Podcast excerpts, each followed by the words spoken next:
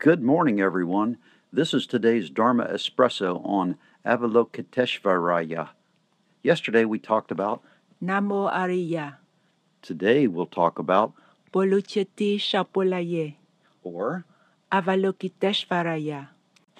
Avalokite, means looking deeply and Shvaraya, means self mastery. Together, Namo Ariya, Polucheti mean bowing to become Avalokiteshvaraya. the bodhisattva who looks deeply in peace and self mastery.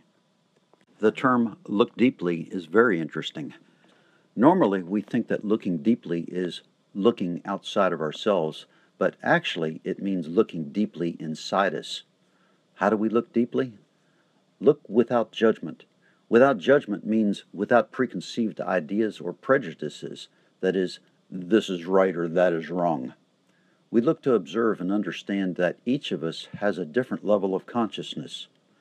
If we look outside or look at something, then we see and realize that, oh, this person's level of consciousness is like this, so he said this. That person's level of consciousness is like that, so she said that. They each said different things because they have different levels of consciousness. When we're aware of that, we won't get confined in any level. When we listen to ourselves, we listen deeply within us. When we listen to others, we recognize the level of consciousness of each sentient being. Listening to our own self is listening to our heart, our conscience, and our inherent goodness. Sometimes we need to listen to our own suffering to recognize the causes and our deep rooted schemas. Thus, deep listening is the best way to transform all our irrationalities which are screaming within us, but none of us can hear. There are some schemas that we ignore. Hence, their screaming becomes irrational actions, anger, retaliation, and revenge.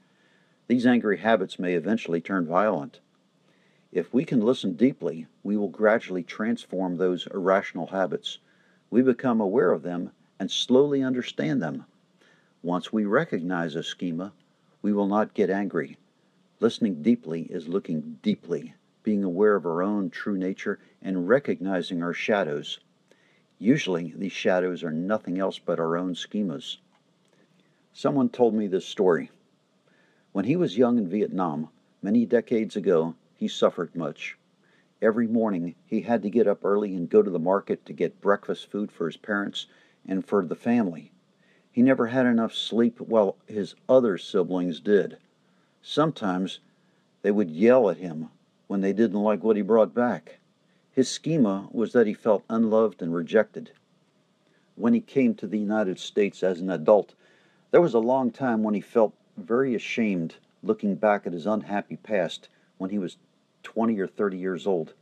Now that he had children of his own, he would mistreat them, making them wake up early for no good reason. He didn't understand why. It dawned on him later that it was retaliation or revenge. He told us that after studying the Dharma, he was startled and felt ashamed of how he demanded his children to do the same thing he went through when he was young. Now he understood that the schema of feeling rejected had turned into a habit which pushed him to act without thinking. When you look deeply within yourself, see through your schema, and feel ashamed, would you repeat what you did before? Never again. Violence and yelling will disappear. So will the urge of rejecting or bullying others. When that man could listen deeply to himself, he was transforming into Kuan Yin, the bodhisattva of deep listening. Looking deeply is being aware of our true nature, of all the causes for our schemas, and of our inherent goodness. Then what will happen? We will be greatly relieved. Later on, that man said that whenever he took care of his grandchildren, he showed he loved them and taught them differently. Thus, the transformation of irrationalities, such as schemas and underlying causes of feelings like being rejected, is very interesting. It can end our existing impulse for violence inside us that we don't sometimes know, since these schemas and shadows are so deep and heavy within us. That is what looking deeply is about. Self mastery is when we get out of the shadows of our consciousness. Looking deeply is not looking deeply at the self mastery of others. With this deep introspection, we have more peace and self mastery. Where does this self mastery come from? It comes from listening deeply to our own self and to others. Today's Dharma lesson is to spend more time listening deeply to our own heart so we can find our own schemas and be free from them.